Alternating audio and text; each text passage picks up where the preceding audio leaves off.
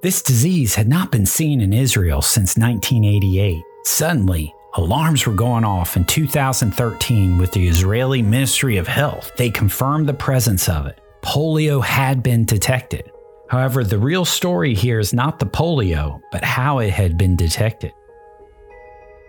Israel had set up a wastewater surveillance system in 1989 involving collecting wastewater samples from sewer collection systems and plants on a weekly basis. They soon figured out that this strain was from Pakistan and they were able to vaccinate this certain area.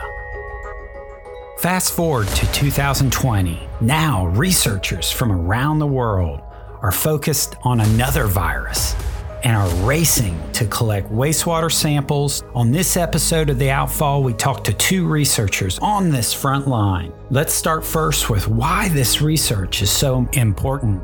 What we're faced with right now is the inability to do a lot of individual testing on people. So we don't know the true abundance of the virus in the community. Taking an approach like this, it's not just my group doing this. There are other groups around the world that are starting to do this. We're starting to call this wastewater epidemiology. And that is using wastewater to analyze or to look at the epidemiology of a community.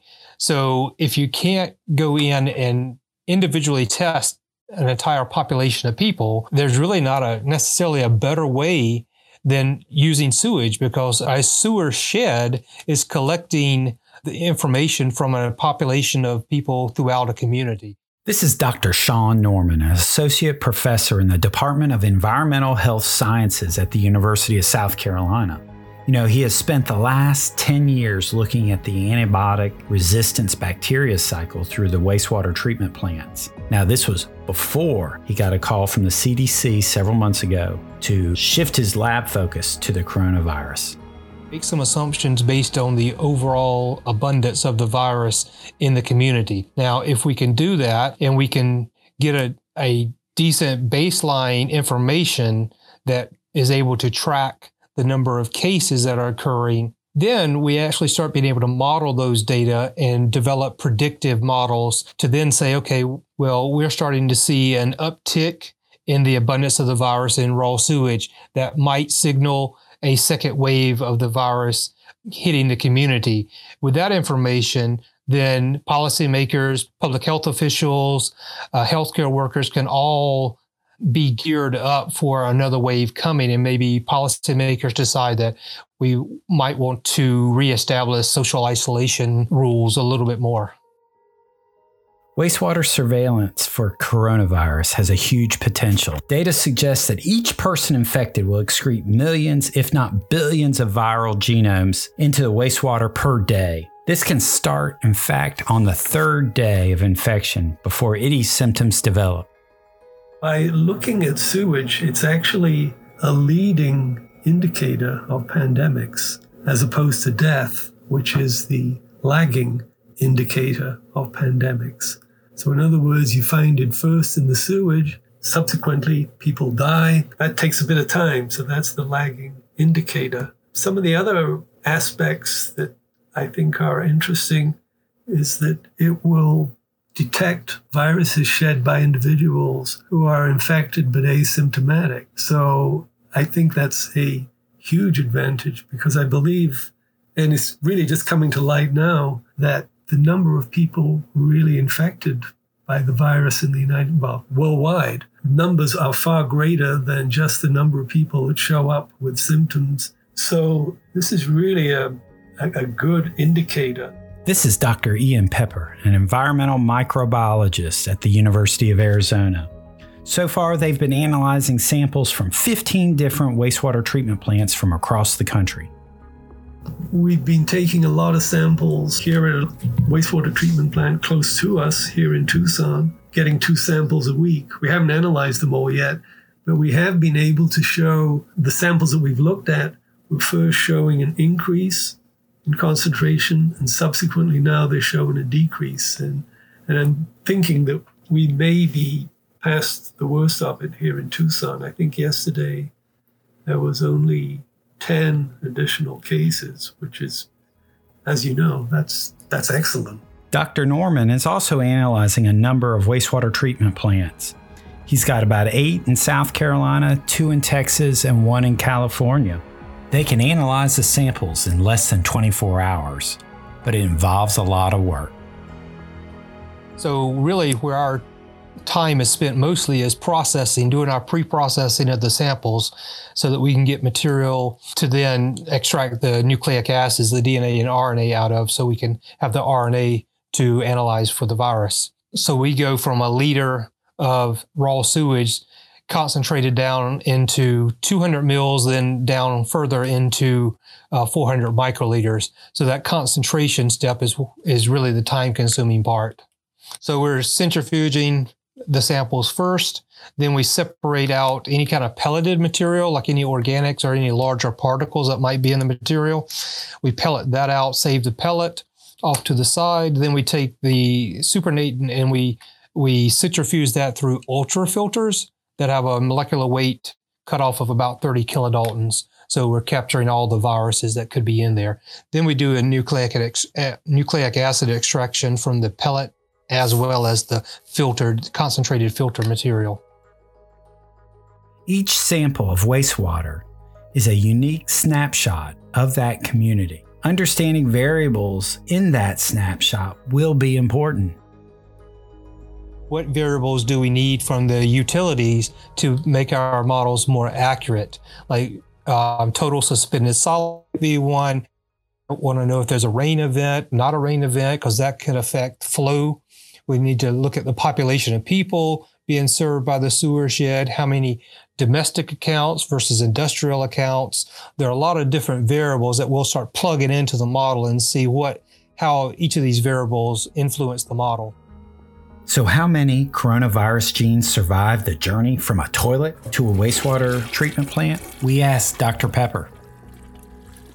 We know from the work we did back in that paper in 2009 that coronavirus, or the, the one we were studying then, uh, could survive two to four days in wastewater. So, the most likely place you would find the virus, if it's there, would be in the raw sewage. So we've been asking people to give us samples of the raw sewage and after um, secondary treatment. And so far, we found in some cases we find it in the raw sewage. We don't find it after secondary treatment.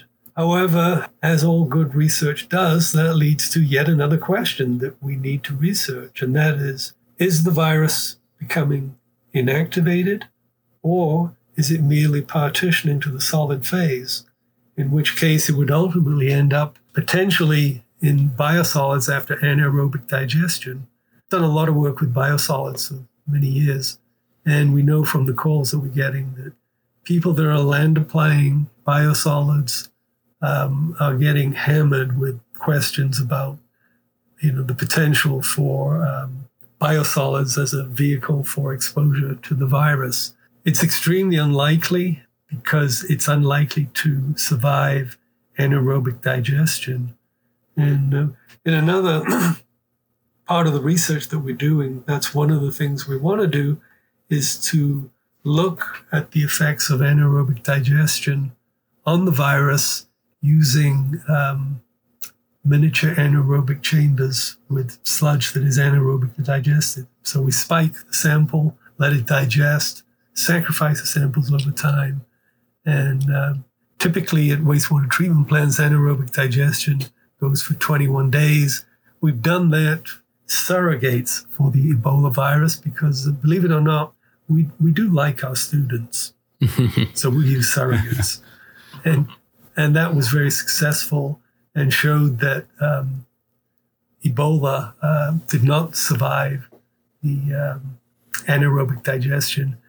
And we're very confident that coronavirus won't.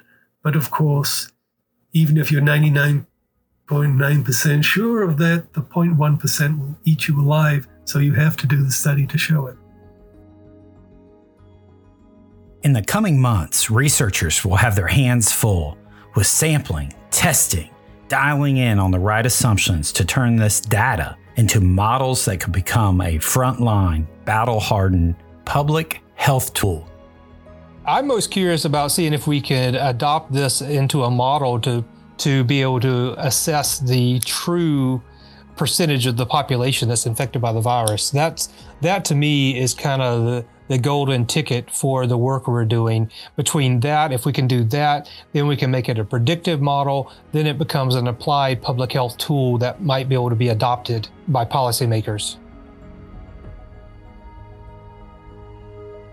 We'd like to thank Dr. Ian Pepper and Dr. Sean Norman for giving us just a glimpse into the behind the scenes world of this real time research as it all comes together. Also, a big thank you to David and Amy. You know, since the pandemic started, we've been getting together virtually most every Thursday night. It's a great time after the kids and animals are asleep, bringing guests on and just generally reconnecting. One thing I love about putting these shows on is it always starts with some fragment of an idea. Someone mentions something, and then we follow our curiosity. Because I do remember Amy brought it up. She was really excited about. Yes. Um, Oh, you got an email. Well, tell it. Tell us the story, Amy. What What was the deal that first got you clued in that people were doing this? Member of this pre-treatment listserv that's across the U.S. and someone had posited the question, "Hey, I got this weird solicitation."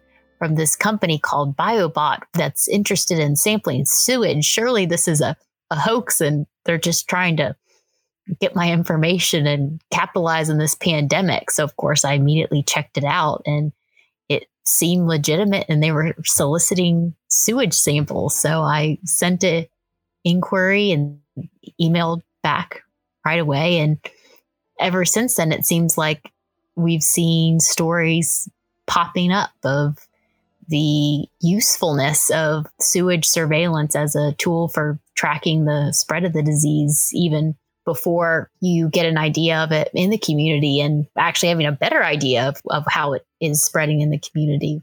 Who knew that with all the spam emails out there, the one email that asks for poop samples is legitimate?